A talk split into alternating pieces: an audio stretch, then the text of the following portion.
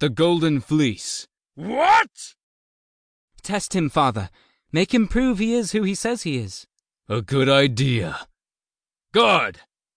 I will do whatever is asked. The gods are with me and bless my quest.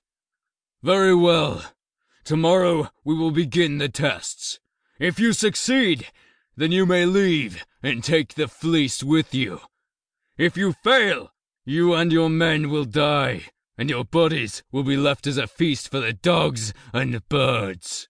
But of course, I would have it no other way. We have been talking among us while you ate. Are you willing to do this? Perhaps sacrifice everyone here to get the fleece? You know any of us would be willing to do it for you.